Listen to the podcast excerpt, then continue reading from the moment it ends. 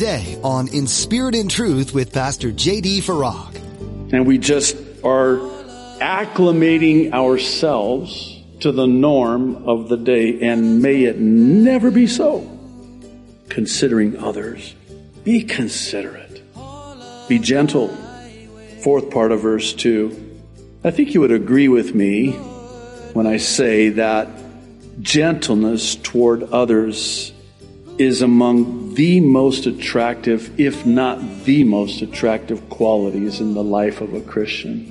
The second greatest commandment tells us that we're to love our neighbor as ourselves. Today, Pastor J D informs you that being kind, gentle, and considerate is the fruit of the Spirit. Are you submitted to Him to bear this fruit? God does not turn a blind eye as to how you treat your brother or sister in the Lord. Now, be sure to stay with us after today's message to hear how you can get your own copy of today's broadcast. Subscribe to the In Spirit and Truth podcast or download the In Spirit and Truth iPhone or Android mobile app. But for now, here's Pastor J D in the book of Titus chapter three with today's edition of In Spirit and Truth. Did you wrong them?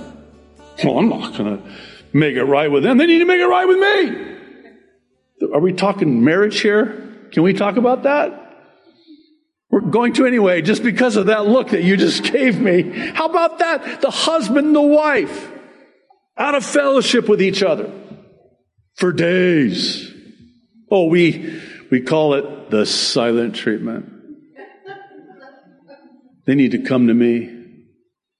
They need to make it right with me because they wronged me. Oh, really?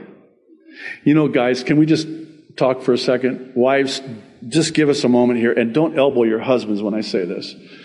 You know, we talk about, well, I'm the spiritual leader in my home. Okay? And rightfully so. But why is it, guys, that we, I'll put myself in there. My wife's here. I have to.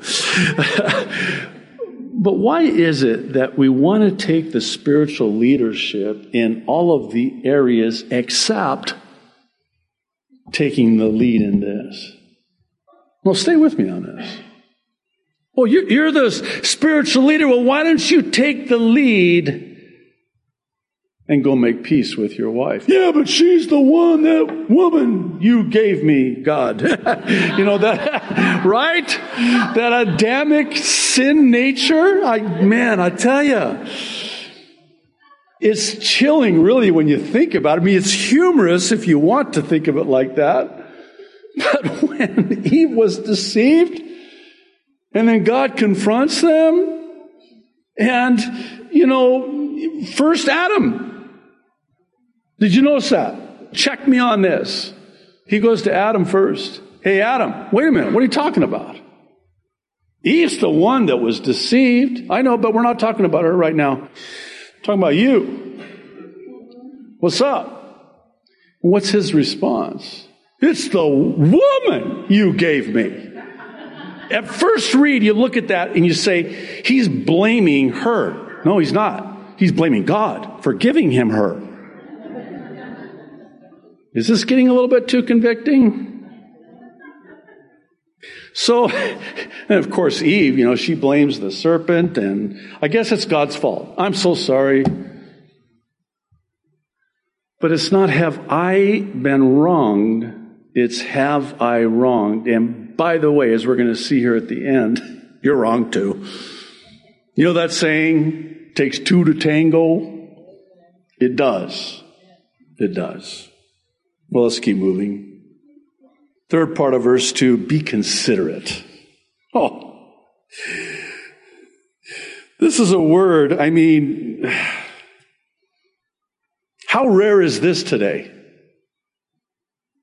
If you were to ask me what I thought was one of the rarest qualities in the life of a Christian today, and shame on us for this, it would be being considerate. It would have to be at the top of the list. We're inconsiderate. We don't consider others. We only think about ourselves. I mean, let's be honest. Who's the one person you think about the most? You. You know, when you take the selfies And you keep taking them until you look good in the, and that's a good picture because you look good in it. Everybody else is, you know, got their eyes closed, but no, this is the one because you're, oh, I struck a chord with that one. I'm trying to update my illustrations if you haven't noticed. Philippians two three. Do nothing from selfishness or empty conceit, but with humility. Now listen to this. Consider one another as more important than yourself. Stop right there. I could probably, you know, consider considering one another as important as me. But that's not what it says. The word more is there. Okay, now that's the problem. Wait, I consider you more important than me? It's the other way around. I consider myself more important than you. I don't consider you at all, in fact. I only think about myself. And that's selfishness and its conceit. You know, some of these words are words that are not used much in our vernacular today. I know the word abomination, as we just discussed, is not a word you hear much today. But what about the word conceit or conceited? It's almost a given. Sadly, that it's the norm. And we just are acclimating ourselves to the norm of the day, and may it never be so. Considering others, be considerate, be gentle. Fourth part of verse two. I think you would agree with me when I say that gentleness toward others is among the most attractive, if not the most attractive, qualities in the life of a Christian. You know, in the Gospels, I think about how gentle Jesus was. And I think about it all the time in, in the Old Testament, just how gracious God was with his people.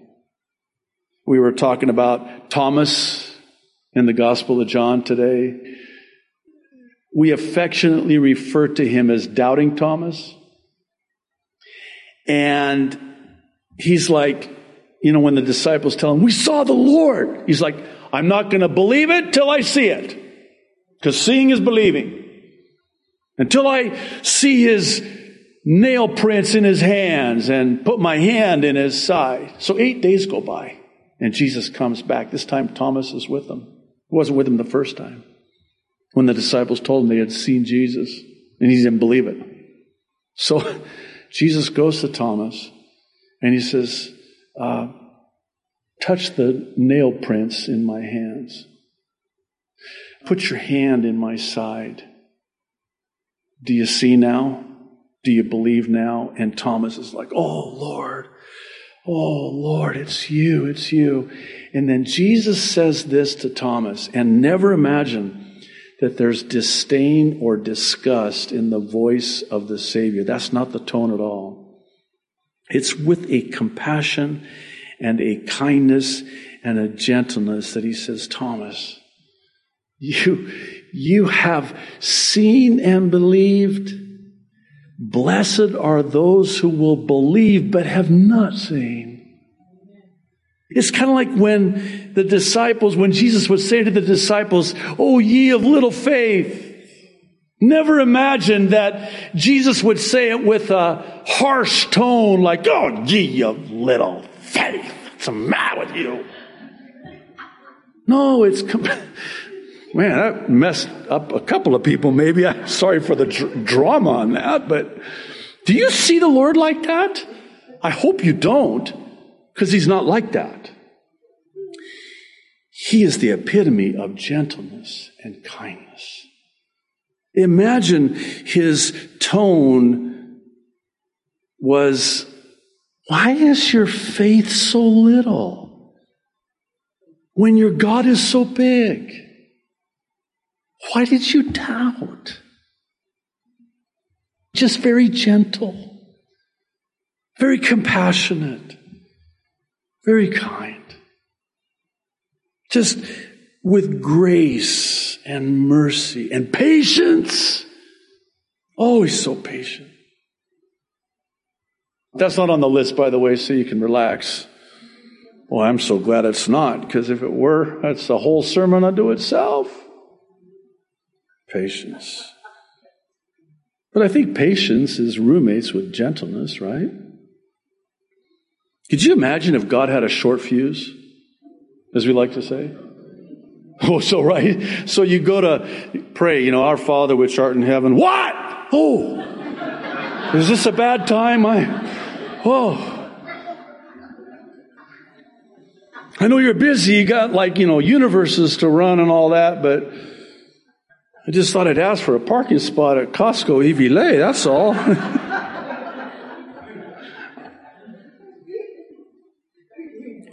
He's very gentle. Can we just put considerate back in the mix here, if you don't mind?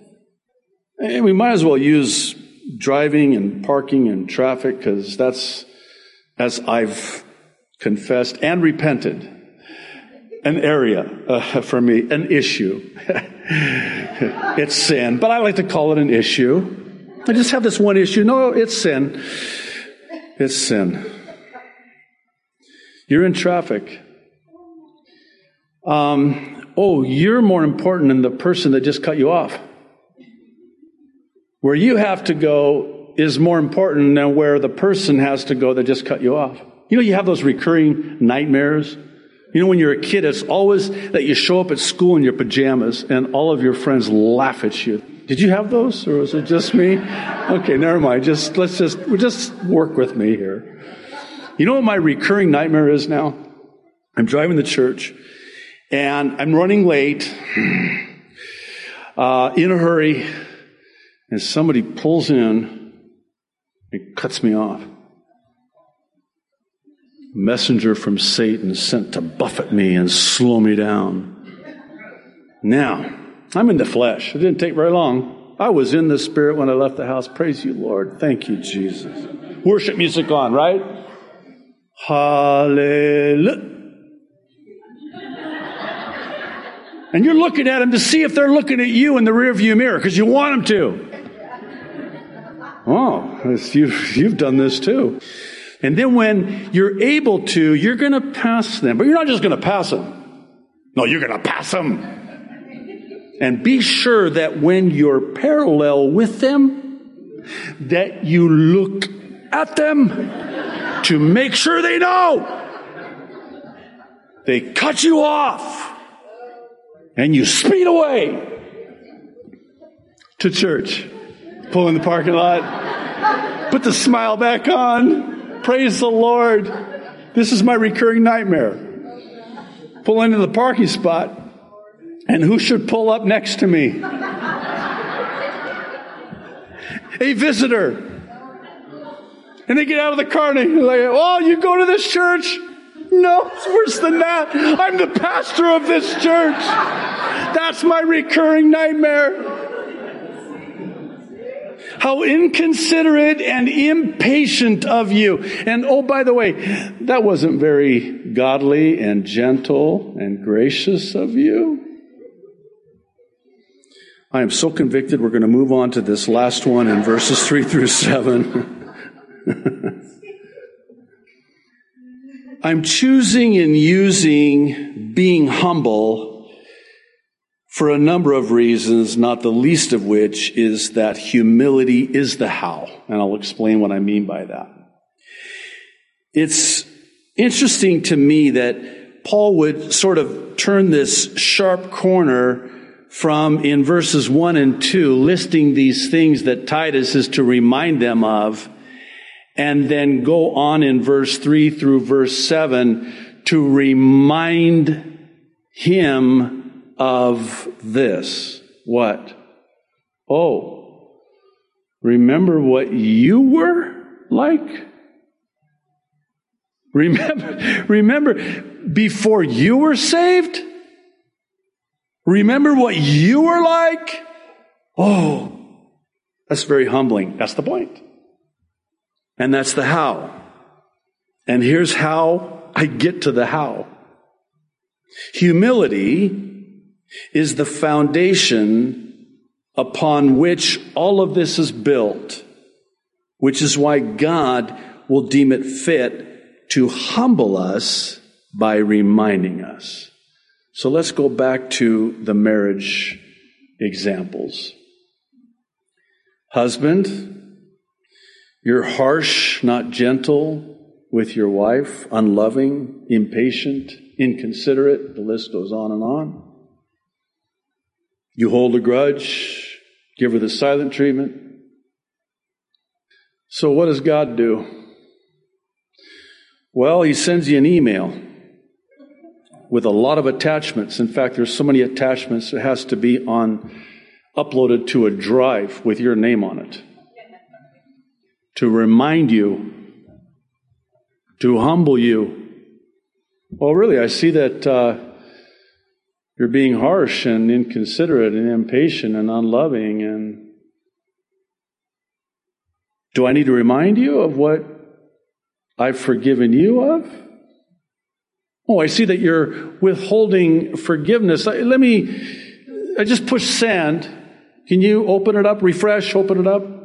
It's going to take a little while, depending on the speed of your internet service provider, to download those huge files of all the things that you were, but are now not because of me. Oh, yeah, that'll do it. It's when we remember what we were before we were saved that brings about this much-needed humility in our lives. Humility is the key. Humility, the proverb says, is the beginning of wisdom. And that goes both ways, too, by the way. Pride is the beginning of folly, if humility is the beginning of wisdom.